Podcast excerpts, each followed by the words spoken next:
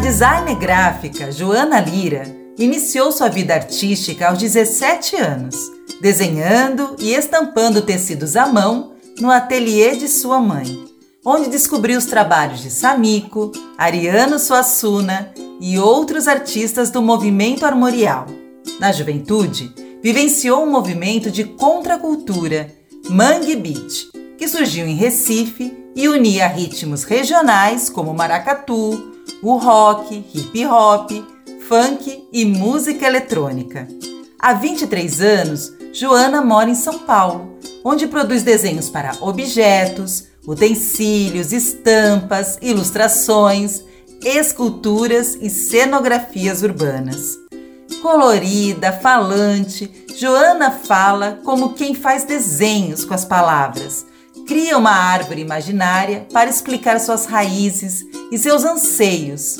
E ao falar sobre o futuro que deseja para o país, nos convida a cirandar. Com apenas 1,56m, essa pequena mulher encara os maiores desafios com um olhar curioso, como quem procura desvendar um enigma. Nesta entrevista, ela conta como foi o seu encontro com Ariano Suassuna e de que forma fazer parte da geração Mangue Beat influenciou o seu modo de encarar a vida e a arte. Arte para mim não é produto de mercado. Podem me chamar de romântico, mas arte para mim é missão, vocação e festa. Ariano Suassuna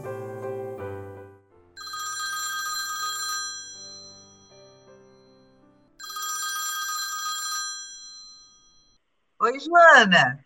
Oi, tudo bom? Tudo bem. E você? Como é que você tudo está? Ótimo, tudo ah, ótimo. Teve um dia corrido hoje, né? Obrigada, Nossa. viu? Por... Nós estamos conversando aqui, já é quase quase 8 horas da noite, né? Nossa, não, uma loucura. Dia ah, mas é muito bom com você. É. Nem ah, super obrigada. Eu que agradeço a paciência. Imagina, é um prazer, um prazer estar aqui conversando com você, de verdade, viu? Muito, eu ah, que bacana. Então, eu convidei você para participar desse podcast, né? Chama Pé de Livro, da revista Jussara, porque Sim. nós duas temos uma amiga em comum, que é a Arminda, né? Ai, e... demais. e a Arminda, ela me falou, assim, de você, do seu trabalho, né?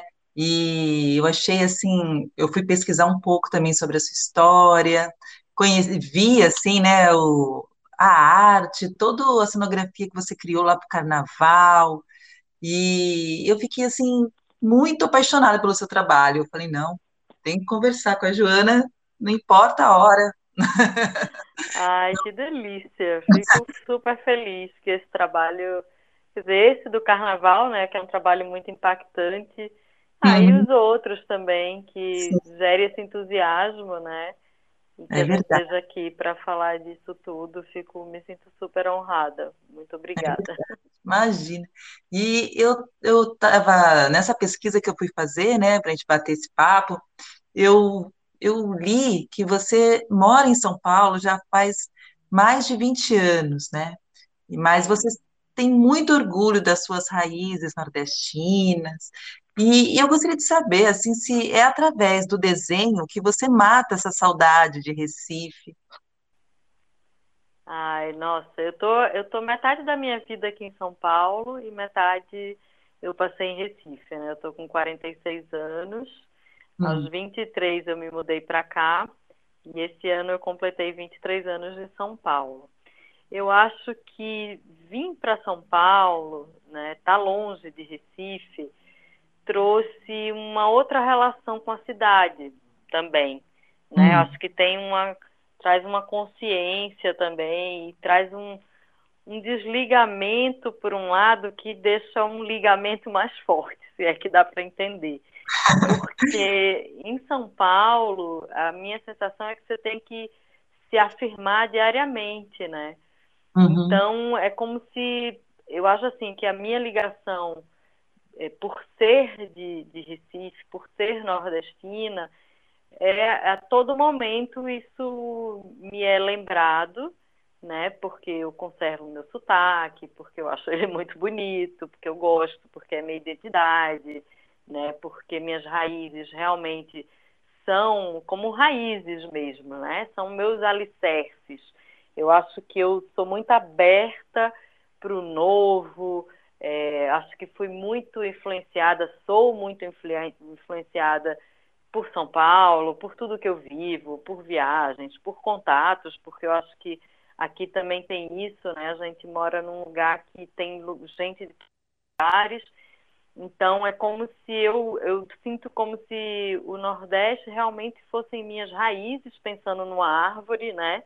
Onde, uhum. eu, onde eu me estruturo, pensando num caule, e essa copa da árvore, essa ramificação ampla que pode ser assim com todas as situações que eu vivi e vivo. E claro que tudo isso que eu estou contando, e eu estou transformando já em desenho, né, de alguma forma aqui numa imagem, que é de uma árvore, é, isso está muito imbuído no meu trabalho gráfico, no meu trabalho artístico, no meu trabalho visual.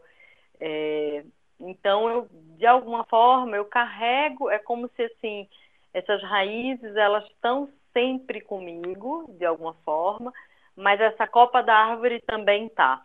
Então, eu acho que quem olha meu trabalho sempre identifica como algo. É, antigamente era uma coisa assim que a pessoa identificava sempre como algo nordestino, né? E hoje, atualmente, eu acho que tem muita gente que identifica como algo brasileiro. Agora, se você me perguntar quais são as simbologias exatas para esse brasileiro, para esse nordestino, eu vou poder, assim, dar um cheiro de, de ideia, mas é difícil também para mim, que estou muito colada no trabalho e no que eu faço e no que eu sou, né, me distanciar para fazer essa análise. Mas sim, eu acho que trabalhar com arte é uma forma de escoar né, esses sentimentos, essa saudade, esse orgulho, esse lugar que também são, são muitos, né? Porque quando a gente fala de Nordeste, a gente tende a reduzir o Nordeste em uma região, mas são nove estados diversos, sotaques diversos, cultura diversa, é, mas que, claro, tem similaridades também, né? Enfim. Então, você está falando sobre o seu trabalho, ia ser a minha próxima pergunta aqui, porque você tem assim uma produção multifacetada, né? Você produz desenhos para objetos, utensílios, estampas, ilustrações, esculturas, as cenografias urbanas, né, que está falando aqui do carnaval. Entre tantos trabalhos assim diferentes, eu gostaria de saber, ia perguntar, né, é, se se há algo, se há um estilo assim, se há algo que está presente em todos eles, né? Seria uma, um tema, uma cor, se, se tem alguma coisa que identifique todos eles, que você reconheça como sendo um estilo seu, assim, em todos. Eu acho, você está perguntando é, visualmente, né? Assim, como resultado. Isso. Mas antes de chegar nessa resposta, eu queria contar um pouco do porquê que, que meu trabalho ele se tornou esse multifacetado, né? Esse multidisciplinar, esse multi. Porque eu acho que tem, um, tem uma coisa no, na minha forma de ser e no meu processo que é também onde me dá vontade de fazer os trabalhos, o que me atrai, que é o desafio. Então eu brinco que a coisa que eu mais gosto de fazer é a que eu nunca fiz porque eu acho sempre que um trabalho artístico, para mim, ele precisa ter um enigma para eu resolver, como se fosse um jogo, sabe? Porque e aí eu acho que para resolver esse enigma, por exemplo, se esse enigma é uma cidade que eu preciso vestir, e aí vão ter as limitações e a beleza e a dimensão, né? Onde que como que eu crio esses parâmetros criativos para iniciar uma criação, se é uma linha de produtos, é, de louça, se é uma identidade visual, se é uma cenografia, se é uma sinalização, enfim, é tão tanta possibilidade que eu acho que o que une tudo é, não é uma cor, não é uma paleta cromática, porque eu acho que apesar do meu trabalho ser muito conhecido pelo colorido,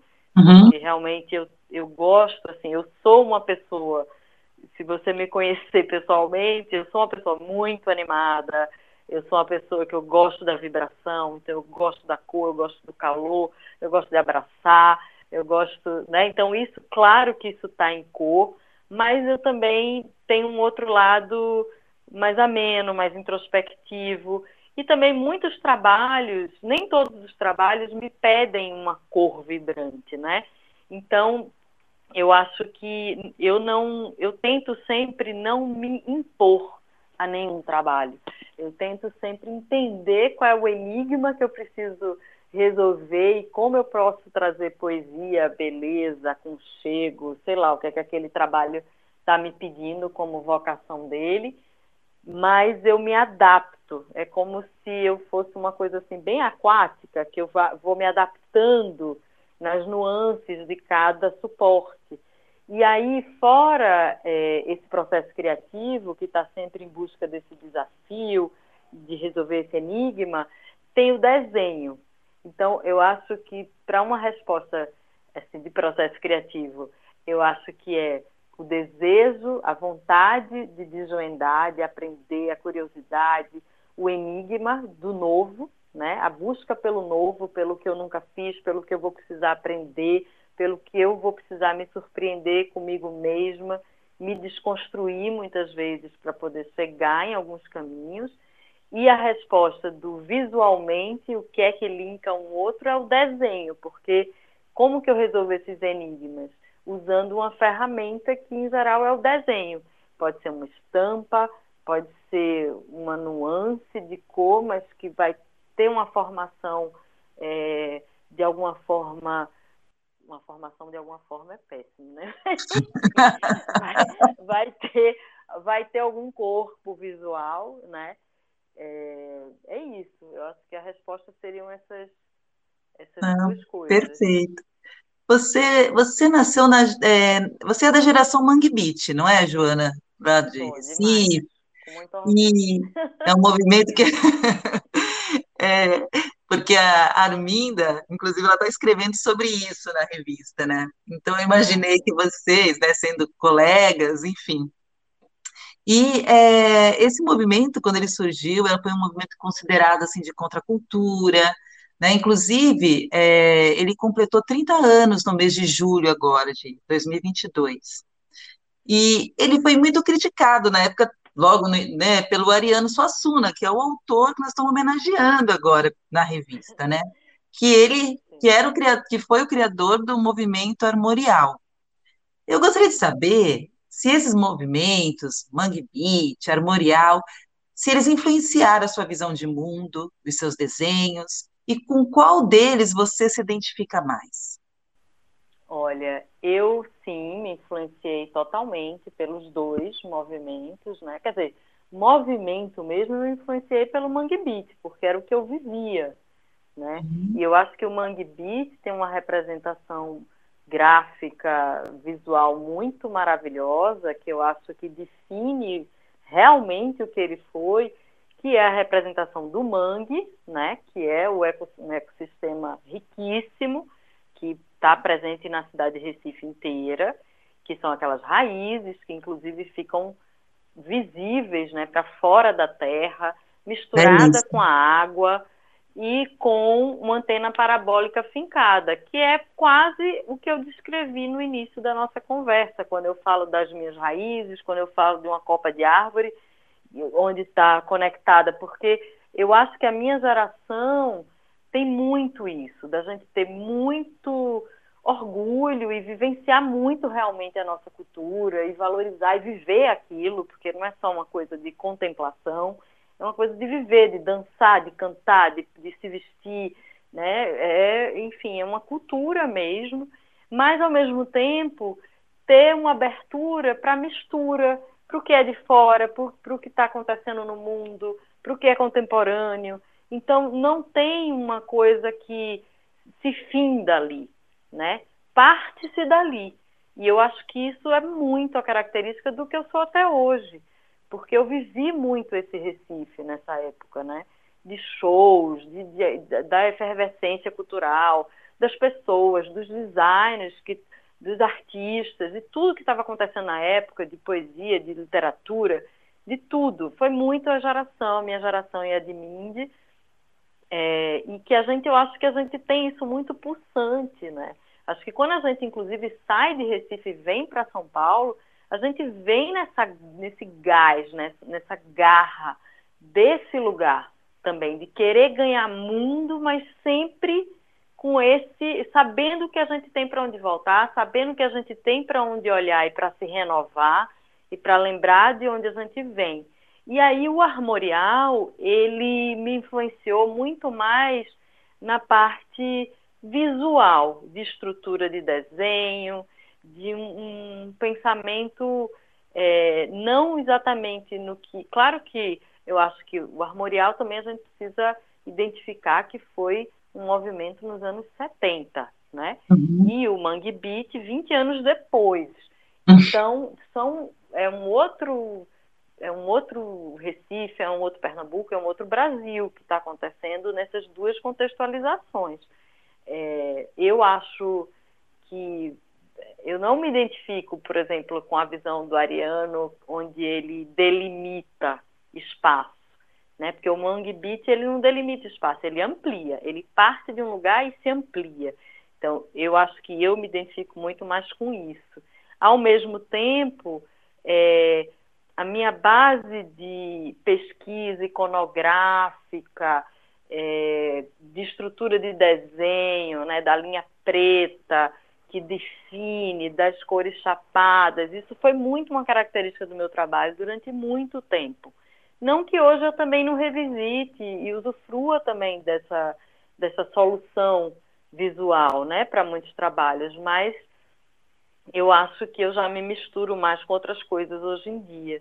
E acho lindo, né? Assim, o armorial como resultado de coisas, como uma história ali da, da época que a, aconteceu, eu acho lindo, mas eu também morria de achar graça. Ariano incomodado porque Chico Science chamava Chico Science, não era Chico Ciência. tipo, para mim, não, vamos, sabe, Chico Science, para que se reduzir, né? Então, eu achava engraçado. E Ariano é um, um é, era, né, uma pessoa muito carismática, muito divertida. As aulas de espetáculo dele eram um sucesso, assim, era muito emocionante. Você, porque ele tem uma coisa da tradição, que também é característica de Pernambuco, né?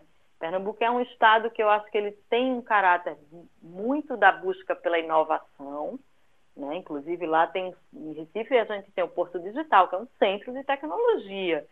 Mas também a gente tem uma coisa muito arraigada dessa coisa tradicional e que talvez tenha tudo a ver com a história do Brasil, com a história de capitanias hereditárias, com a história colonial, né? Eu acho que se a gente for puxar esse fio, a gente entende realmente de onde vem tudo isso, mas é também importante a gente entender o que é que a gente precisa revisitar para transformar e rever e talvez largar a mão e o que é que a gente precisa olhar para realmente continuar valorizando e para evoluir, né? Como uhum. ser humano, como entendimento da vida, como entendimento do que, do que são as coisas importantes, né? Eu estava eu tava lendo aqui que no final, né, quando o Chico é, veio a falecer, o, o, o Ariano ele escreveu um texto muito bonito né, reconhecendo o valor dele, né? Teve assim um, um reconhecimento. Teve, né? teve, porque Ariano ele, ele tem essa, essa né, ele tinha essa coisa de ser difícil, mas ele eu acho que ele também tinha esse desejo, né? Ele foi secretário de cultura pois do é. governo, né? Então ele precisava também ter abrir um pouco o olhar dele, né, para ser um homem que influencia tanta coisa, que pensa, né? Porque ele é um grande pensador. Com certeza, um dos maiores intelectuais, né, do nosso tempo. Maravilhoso. Eu acho ele incrível também, né? Porque é isso, as pessoas a gente não pode reduzir elas só uma coisa. É. Mas é isso, eu acho que é uma outra geração, vem, né, tem uma história de vida completamente diferente. É, mas eu super valorizo, assim, não, não, desvalorizo o Ariano de jeito nenhum. É mais um, uma questão realmente da minha geração, né? É, é isso. Eu fui de uma geração que estava dizendo um monte de coisa, estava querendo conquistar e ganhar mundo, né? E, e trazer para perto do seu mundo também, porque eu acho que tudo tem a ver com uma mistura. Né? Eu acho que o movimento Mangue ele mistura muita coisa, ele abre para mistura. E isso é muito bacana. Eu acho que isso é, a gente linka, inclusive, com a pergunta anterior que você fez, né? Do multifacetado, do multidisciplinar. É isso, é uma busca pelo novo, por aprender, por trazer para junto, por também estar tá aberto para se misturar. Né? Acho que tem muito isso, assim. Legal. E agora nós vamos falar um pouquinho sobre esse carnaval, porque eu li que você é uma foliã. E você ah, acabou de falar, demais. né? Que você é colorida, que você é animada. Demais, olha. E por 10 anos. Ah, fale, desculpa. Não, desculpa, eu falo muito. Você nem fez a pergunta, eu já estou falando. Não, imagina. Você está aqui para falar mesmo, e eu para perguntar. Então, eu estou aqui para te ouvir. Você é uma foliã ainda, né? Apesar de você não fazer mais o carnaval, você ainda está, você participa, tudo mais, né? Sim, não, na verdade, eu deixei de fazer o carnaval para voltar a ser a foliã que eu sempre fui. trabalhar para o carnaval não é bolinho, né? Participar do, dos bastidores. É, eu lembro que quando eu comecei esse trabalho, né, que eu fiquei 10 anos fazendo essa cenografia na equipe, que fazia cenografia é, de rua, né, intervenção urbana e a identidade visual, e, enfim, todos os desdobramentos enormes que tiveram desse trabalho, eu me sentia um pouco, por mais que fosse um trabalho que realmente me jogou assim para muitas possibilidades de, de trabalho, de reconhecimento. Eu tinha 23 anos quando eu comecei. Nossa, que 24 nova. anos. Que era muito nova. Eu tinha acabado de vir morar, fazia um ano que eu estava morando em São Paulo. Meu então, Deus. Então, é, foi uma coisa muito, assim, um avalanche. Mas, claro que eu não tinha essa ideia, porque é isso, você não tinha o distanciamento né, do seu processo para poder analisar. Então, tinha essa, essa, esse gás, né, essa vontade por fazer uma coisa nova que você nunca fez, essa oportunidade. Agora, tinha uma sensação também de eu estar vendendo minha alma. Porque é, eu, eu sempre fui também, assim, eu sou muito intensa em hum. tudo, né? Então, eu sou intensa trabalhando. Eu acho que essa coisa que eu falo de achar, de, de ter um enigma, é porque quando eu acho a resposta desse enigma, é, até achar a resposta desse enigma nos trabalhos, eu sinto uma angústia assim horrorosa, que eu acho que isso é de qualquer criativo, que qualquer pessoa que trabalha com criação né? seja texto, seja arte, a gente a criação ela leva para esse lugar, né? Tem uma angústia. Se você não está fazendo um, uma repetição de um padrão que você criou, que é uma coisa que eu detesto, que é fazer a mesma coisa, e você já sabe as respostas, já acha os caminhos muito fáceis. É, se você está se desafiando, é natural você sentir uma angústia, às vezes, que me dói no corpo. Mas é tão prazeroso, ou até mais, quando eu acho, quando eu consigo decifrar esse enigma. Tem uma sensação tão maravilhosa. Então, assim, quando eu fazia esse trabalho do carnaval, eu parecia assim que o meu corpo dizia uma coisa, a minha cabeça dizia outra, porque eu tinha esse gás, né, essa sagacidade, essa, esse tesão mesmo de fazer esse trabalho, de trabalhar feito uma louca, 24 horas do dia pensando nisso e projetando, e eu sou muito detalhista também, e muito meticulosa, então eu sofria muito, porque você fazer um trabalho para a cidade é, é, diferente de uma entrega que você tem total controle do processo, né? Num trabalho como esse, são muitas equipes envolvidas, muita gente, dá muita coisa errada no meio do caminho, muita coisa tem que ser ajustada. Então eu tive que aprender com isso também.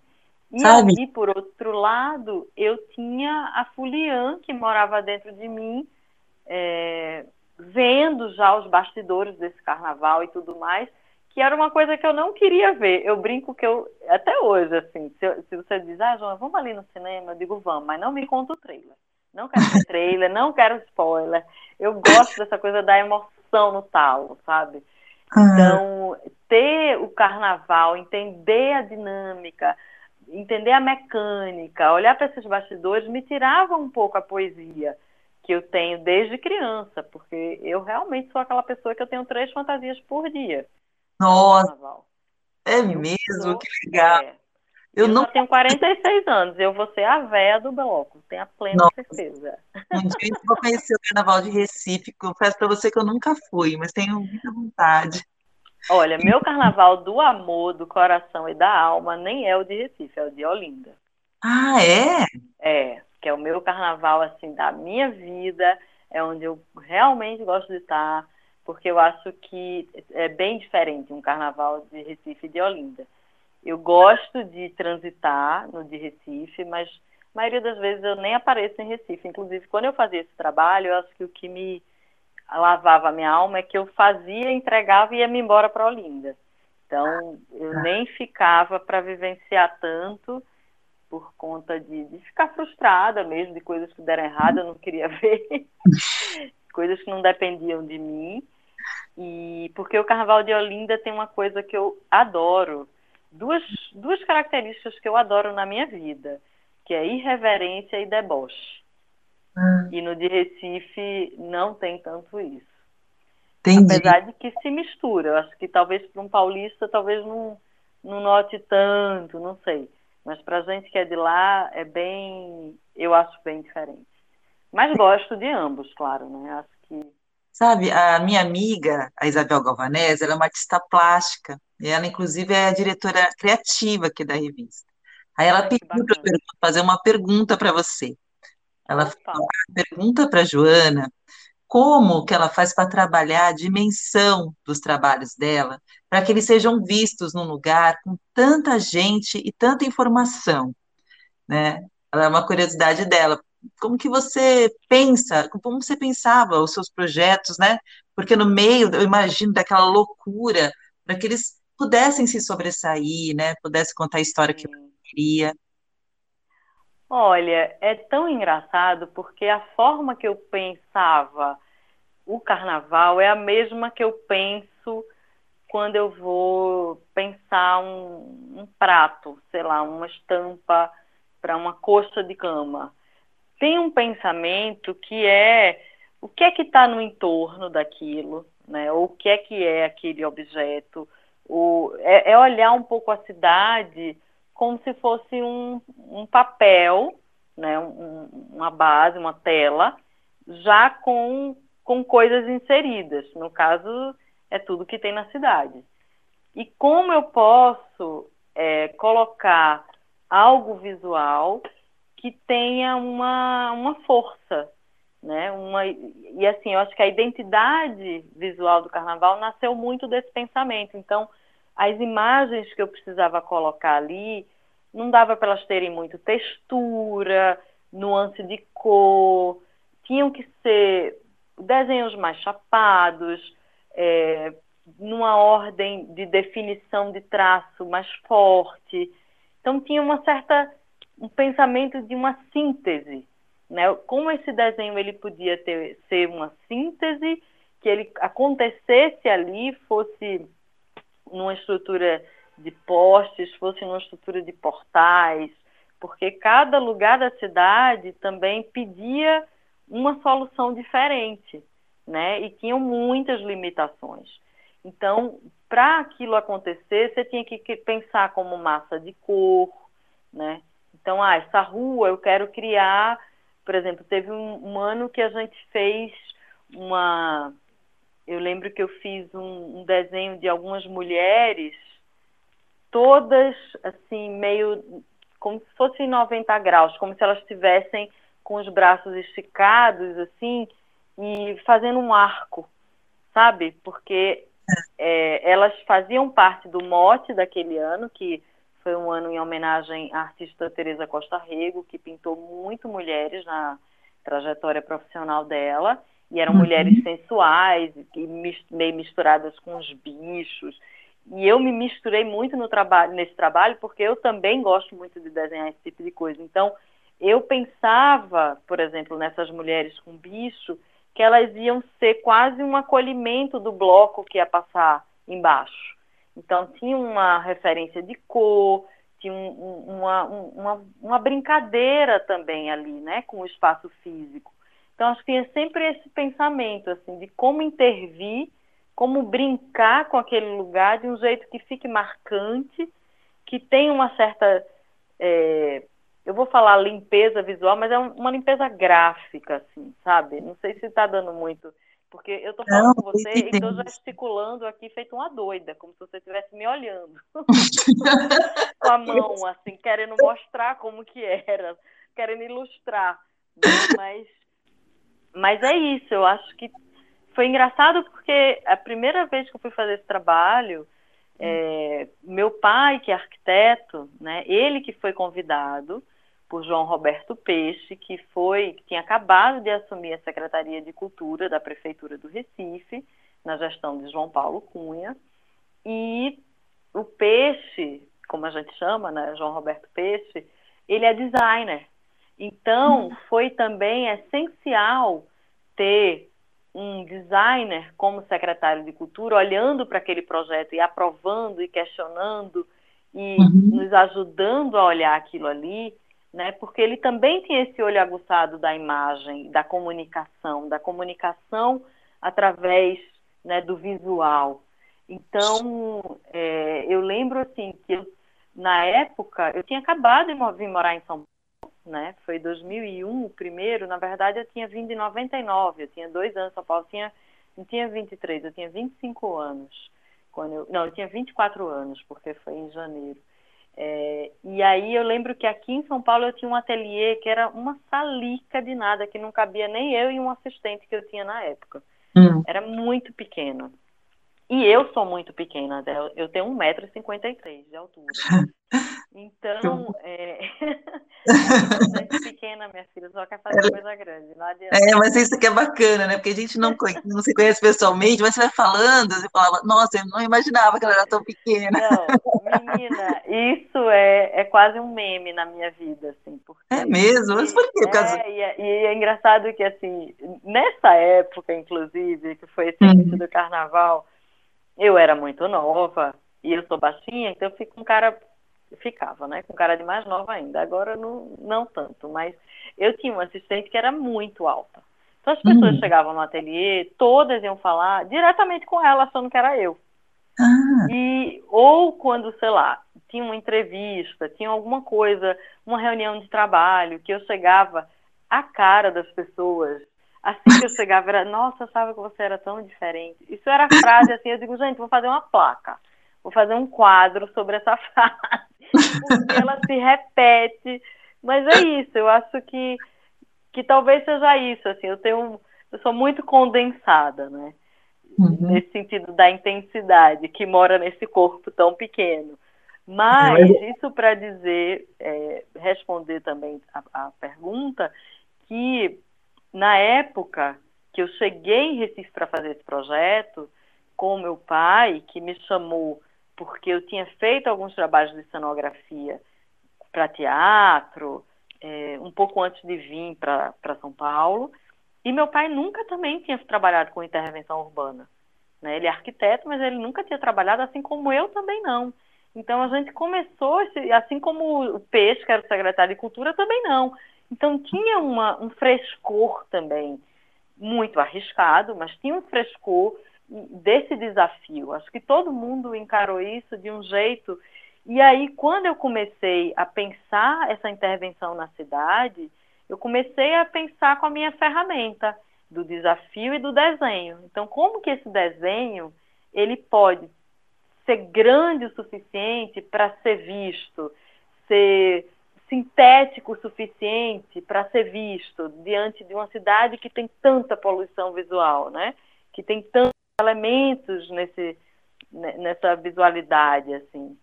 Então acho que teve um pouco esse exercício e uma, uma certa ingenuidade que eu acho que foi muito muito boa, né, para esse trabalho. Acho que essa vontade, né, de explodir, essa... e ainda mais assim, para mim foi um presente, porque foi numa época que eu tinha acabado de sair de Recife, então tinha um sofrimento, né, de estar longe de Recife ainda, uhum. e ser convidada para desenhar para o assunto que eu mais amava na vida, que é carnaval. Então eu tinha, gente, era um desafio muito grande, mas tinha uma coisa celebrativa dentro de mim, festiva e uma vontade, né, de, de fazer aquilo, de fazer bonito, porque era fazer para a minha cidade, para quem né, valorizar, era e o que o peixe queria muito é que esse trabalho tivesse a cara das nossas é, manifestações culturais, da diversidade que, que é esse carnaval, que não é só frevo, né? Então, e é muito lindo, porque as pessoas, os foliões, né, se identificavam com isso. Muito, até hoje muita gente diz, nossa, eu vi aquilo, eu me vi ali. Eu tenho um amigo que é caboclo de lança, que eu não conhecia ele na época, que é o mestre Nico, que ele inclusive foi o caboclo de lança que abriu as exposições, porque eu fiz duas exposições grandes, né, sobre esse trabalho do carnaval, uhum. depois de muitos anos. Fiz em 2018 aqui em São Paulo no Instituto Tomiotaki e fiz em Recife no Cais do Sertão.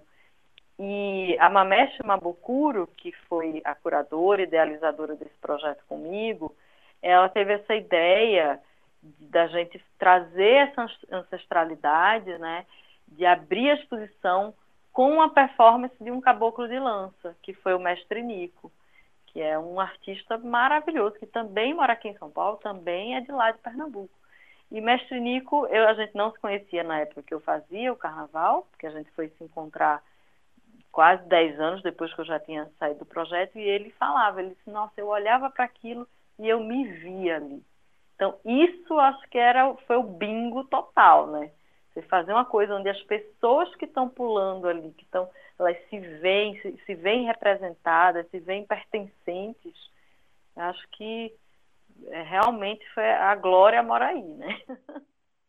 Você está falando da sua exposição, né, da exposição que você fez, né, do, do, desses projetos que você criou para o Carnaval de Recife, eu estava, eu, é, eu queria falar um pouquinho sobre essa outra exposição sua, aquela exposição quando tudo explode. É, você ali naquela exposição, você foi um pouco contra a maré, né, Joana? Porque eu, as peças foram todas cortadas de forma manual, usando estilete, e hoje a arte ela está super digital, assim. Foi uma forma de se rebelar contra essa cultura? Você acha que é, pode ser visto assim? Olha, na verdade, essa exposição ela não foi bem cortada toda a mão. Ela ah, não? Não, ela tem. Ave Maria, tanta coisa que essa exposição traz. Essa exposição ela foi feita, se eu não me engano, era de 2017. Eu tinha acabado, de, acab... tinha me separado há um ano né? Hum. Tinha do meu caso, de um casamento que eu passei 14 anos. Então eu estava assim é, me reconstruindo. E essa exposição, quando tudo explode, ela fala de muitas coisas, inclusive do meu estado de espírito na época, né? De, de me rever, de reconstrução, de explodir, né? Dos sentimentos. E essa exposição, na verdade, a base dela, vamos dizer assim, a ferramenta que eu usei para criar foi o recorte. Ah. É, e aí eu expus realmente muita coisa com corte é, na mão, no estilete, em papel, porque o recorte é, um, é uma ferramenta, assim, é uma técnica que eu usei durante um bom tempo, somente no meu início de vida artística, na, eu, eu sou formada em design gráfico, né? Então entrei na faculdade no ano que ainda não tinha coisa do digital, computadorizada, então a gente apresentava as pranchas todas de trabalho no manual e eu fazia muita coisa de recorte, muito influenciada por ter convivido muito com Petrônio Cunha, que é um artista visual maravilhoso de Olinda. É, ele foi casado com minha mãe, eu, enfim, minha família toda é de artista, né? Então, família boa. Artistas e arquitetos, é, tem uma coisa Delícia. muito forte do visual. Então essa exposição, ela brincava com o recorte, mas a, a a instalação em si, né, que foi uma grande instalação, é, não foi cortada à mão, não. Foi no corte na halter, porque foi algo grande, né? As peças eram muito grandes, então não tinha. Mas eu acho que sim, você pergunta se tinha algo de, de encontra. Tinha sim, porque tinha essa ideia das peças que saem para fora e que se embaralham. Então, tudo. É, quando eu recebi o convite do SESC, como que aconteceu? Posso contar um pouquinho? Pode, claro. Nossa, eu Prazer. Muito, viu? Não, tá uma delícia, estou adorando. Vamos, me conta. é, foi o seguinte. É, lá no SESC, quando me convidaram para fazer a exposição, falaram, Joana, a gente tem uma galeria que é num corredor. E a gente, e como a, a volumetria do espaço, né, da arquitetura, ela, ela é meio curva, a gente tem uns suportes de madeira que hum. é para colocar as obras de arte, as pinturas, fotografia e tal.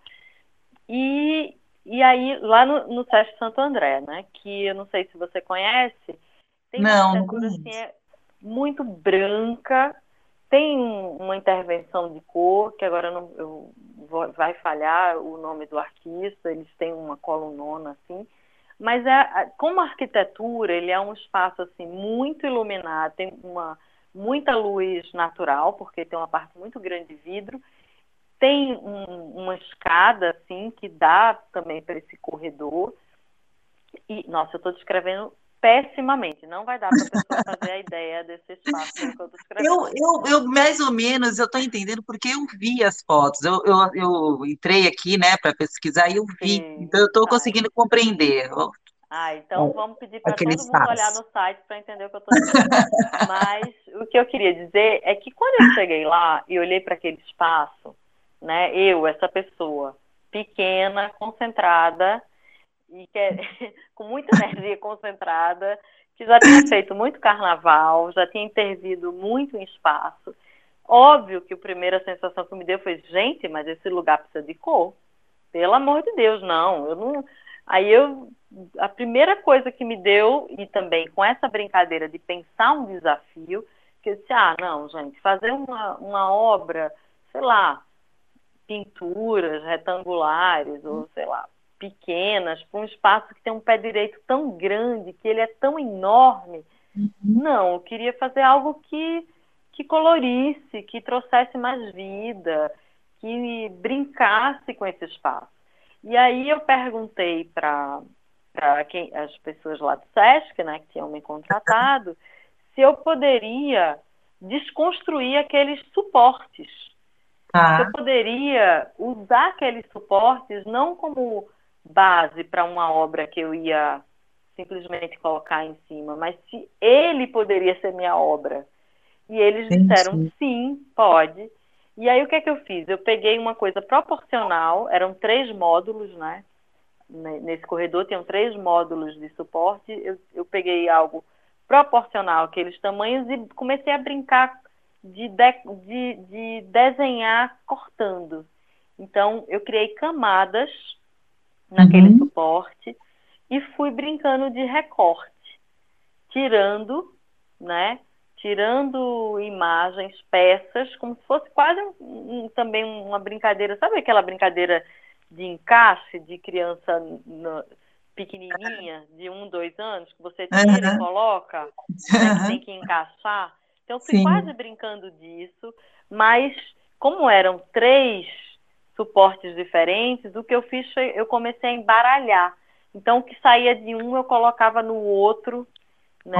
Para justamente ter uma brincadeira de quebra, de ruptura, de, de vazios, onde as pessoas podiam olhar essa obra de longe de médio, que era da, do, da rampa, de uhum. perto, e, elas, e a gente ainda conseguiu que no final, quando a gente estava montando, muitas crianças, como tinham essas camadas, e é uma coisa que é grande, né? Porque uhum. eu comecei a brincar com o suporte, muitas crianças queriam entrar. E a gente não tinha previsto isso, mas é, um, é tipo tipo de surpresa que eu amo, né? Que é quando a gente realmente desconstrói, quando o espectador traz um outro olhar, que isso é a coisa que eu acho mais maravilhosa que existe. É você fazer um trabalho, tá ali, toda, né? Um uhum. todo redondo, faz a entrega, e aí quem recebe aquilo vê uma coisa de, de um ângulo que você não tinha nossa, nunca que você ia perceber aquilo. E aí Sim. cria uma vida numa camada a mais. Então uhum. isso eu acho lindo quando isso acontece. E aí aconteceu isso, das crianças quererem entrar.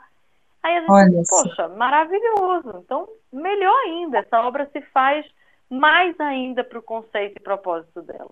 Que é de interagir, que, que é das pessoas fazerem parte, que é de dar vida para o espaço, que é de estar tá falando de coisas de ordem minha super pessoal, mas também como os desenhos também eram rasgos, né? Eram, eram desenhos de plantas, de folhas, então tinha uma coisa também é, de olhar, né, para essa, para tudo que a gente está fazendo com a natureza, para destruição, né, para o descaso.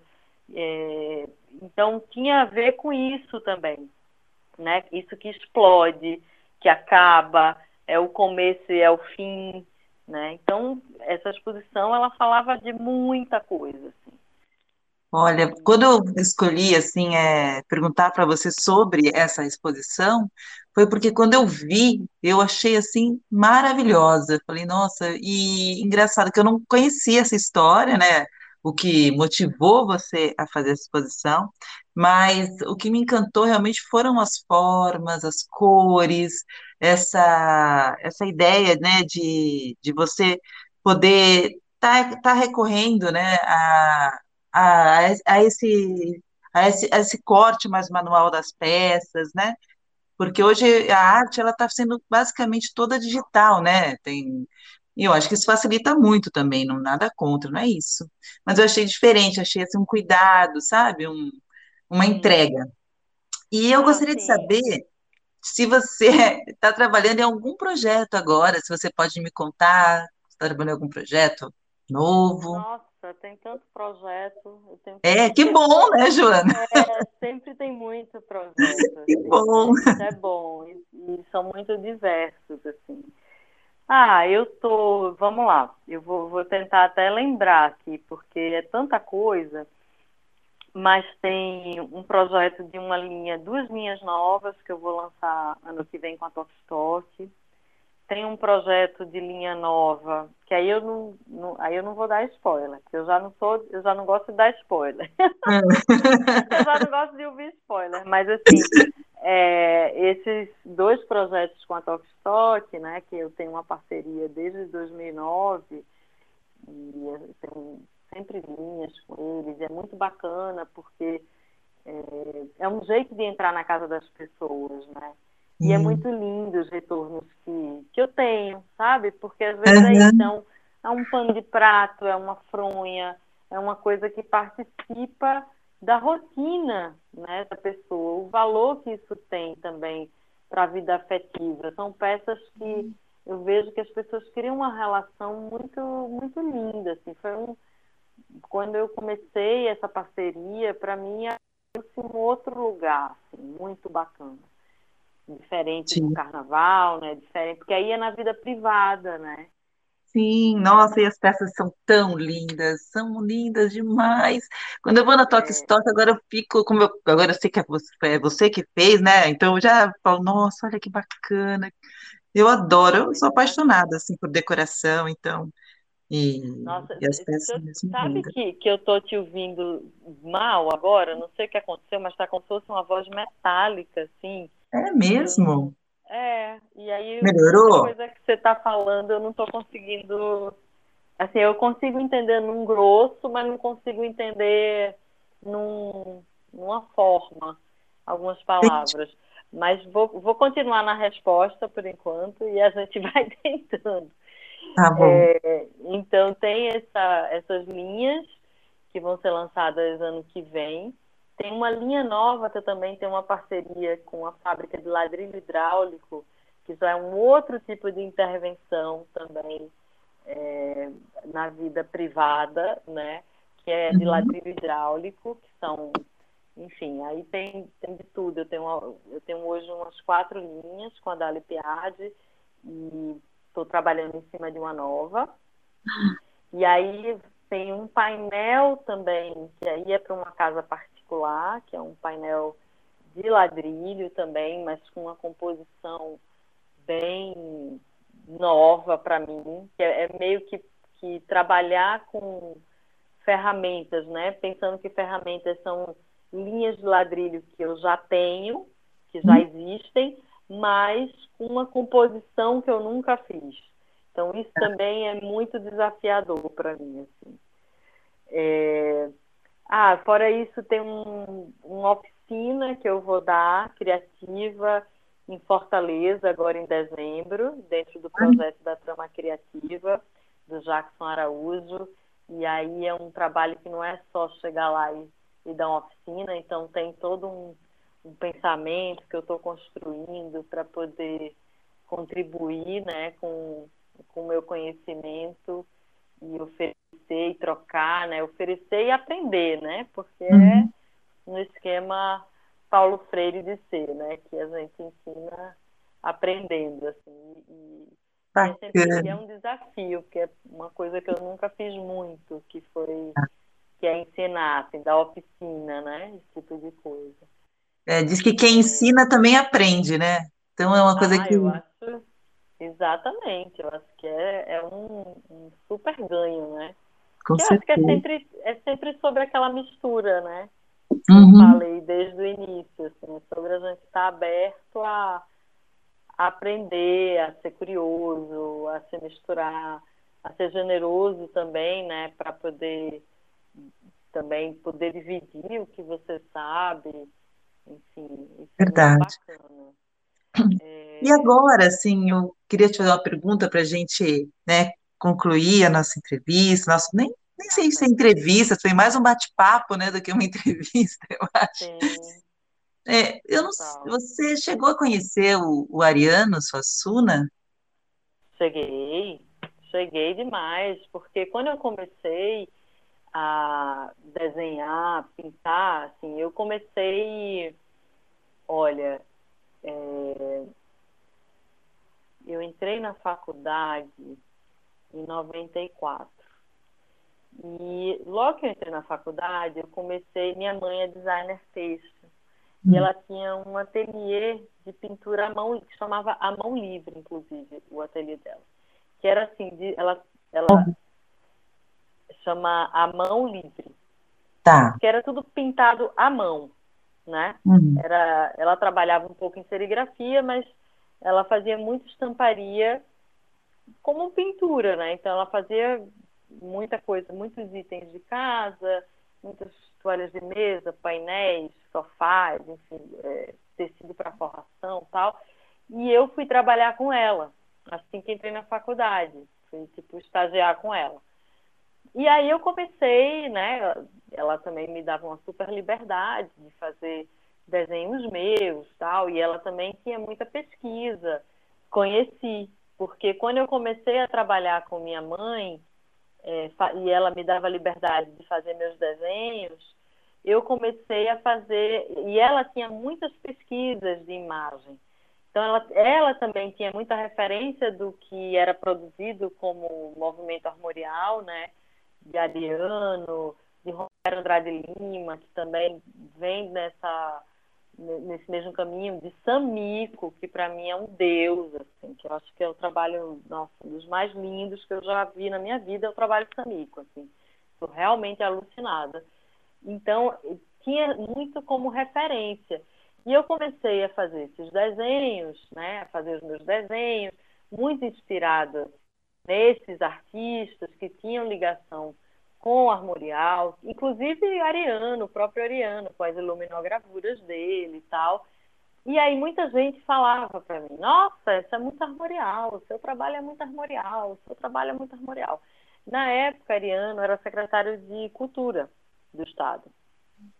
E eu, assim, meus pais conhecem, né, conheciam é, Ariano, não assim de conviver, mas tinham pessoas em comum, da família tal. E aí eu disse, poxa, eu queria muito conversar com o Ariano para entender o que é que o meu trabalho tem de armorial.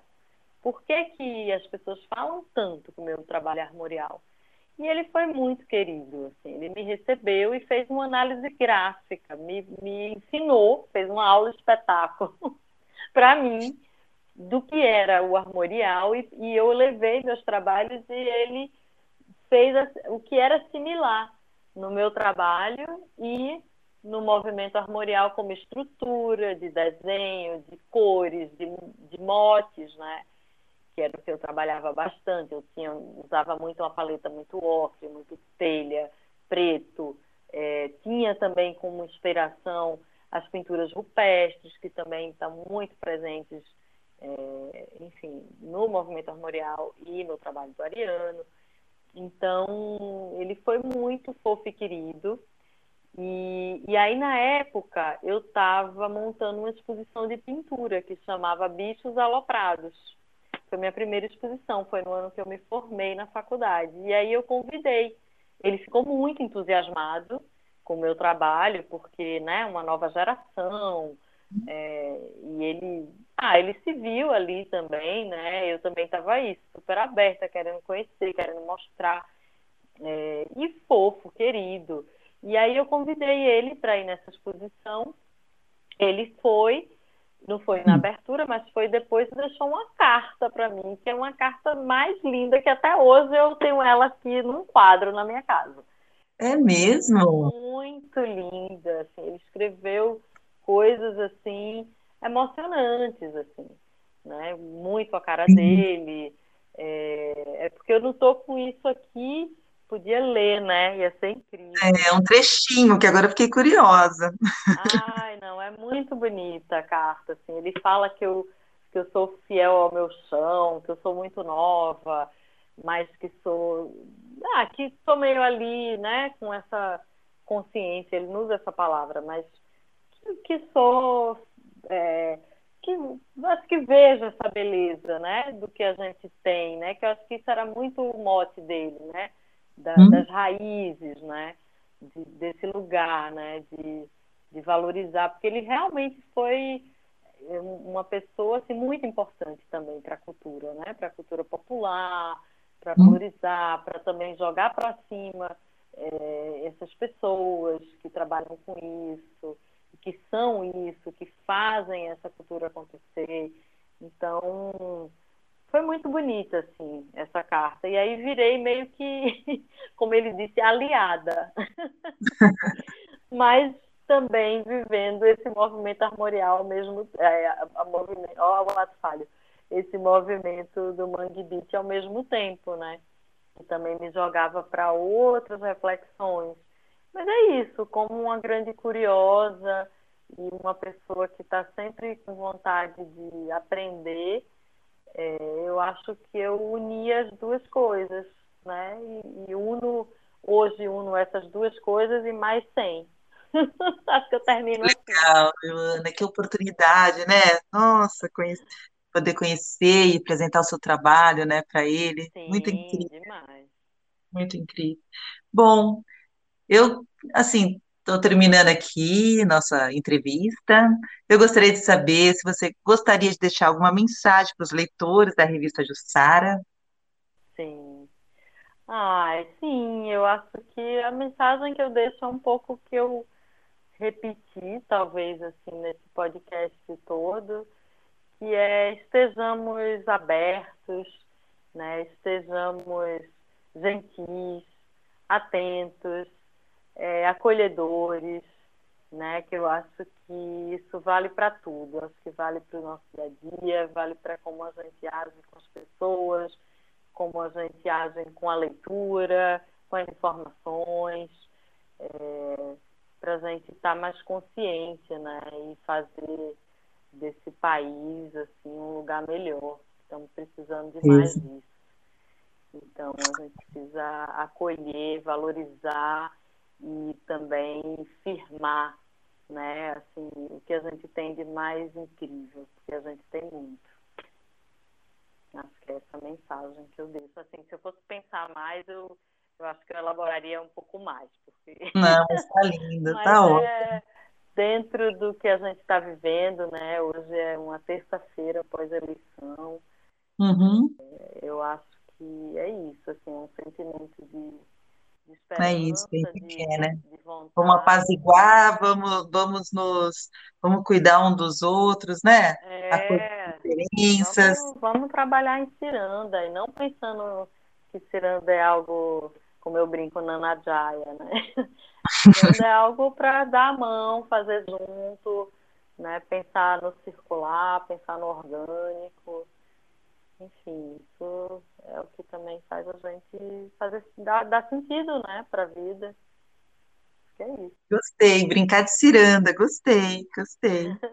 Muito linda essa imagem, muito bonita. Aliás, você É? fala, quando você fala, você cria várias imagens lindas, lindas. Ó, É verdade. Não sei se você É já isso verdade. falando, mas a fala é muito imagética, assim. Você É, falando vai mesmo. criando imagens, né? Agora que você Ah, falou, é. Muito lindo. Verdade, acho que é uma, uma. É, porque eu acho que talvez seja assim que eu. Quando eu desenho, eu acho que eu tento passar o que eu estou falando, né?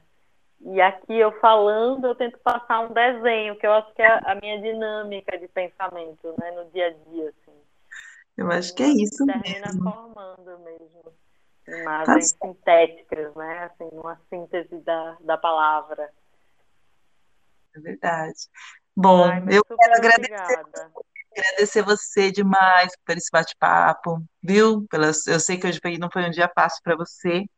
E, foi puxado, nossa, ainda vai é, ser, porque eu ainda vou continuar, gente. nossa, Quase então, nove da noite, ainda tem som. Mas tá tá. ótimo, tendo energia, vamos embora. Mas Espero que tenha gostado da entrevista Ah, e eu adorei. eu adorei também te conhecer. Muito obrigada, viu? Imagina, eu que agradeço. E é sempre gostoso, é, inclusive, revisitar, né, esses lugares que você trouxe, porque são trabalhos tão antigos, mas ao mesmo tempo tão vivos, né? Uhum. E, e que é gostoso falar de novo deles, porque quando você fala de novo, você deixa vivo e você já está falando de um outro lugar, né? Eu não estou falando mais deles como eu falei lá atrás. Então, tem uma renovação nisso e isso é muito bonito também. Hum, Muito que gostoso. obrigada. Imagina, eu que agradeço. Um beijo enorme para você, já. viu? Boa continuação aí. Obrigada. E um beijo para todo mundo que vai poder nos ouvir. Uhum, Enfim, Isso mesmo. Tenho certeza que eles vão estar muito, muito animados com o que você falou, né? E eles vão gostar muito de saber quem é essa pessoa, né? Essa mulher pequena que enfrenta, né? Bravamente aí Total. grandes desafios, né? É. Então, Não, muito bom. Ainda bem, ainda bem que eu sou pequena. Se eu fosse maior, ninguém aguentaria. nem eu mesma. Nem eu mesma me aguentaria.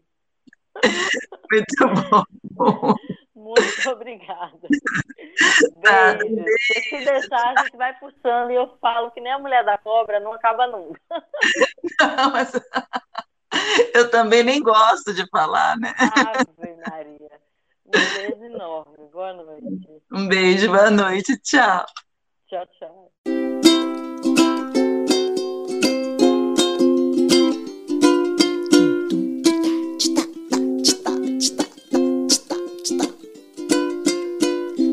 Sonhei com pé de livro brotando em seu ouvido. Plantei ele na terra que nem jacamanga, siriguela, manacá da serra.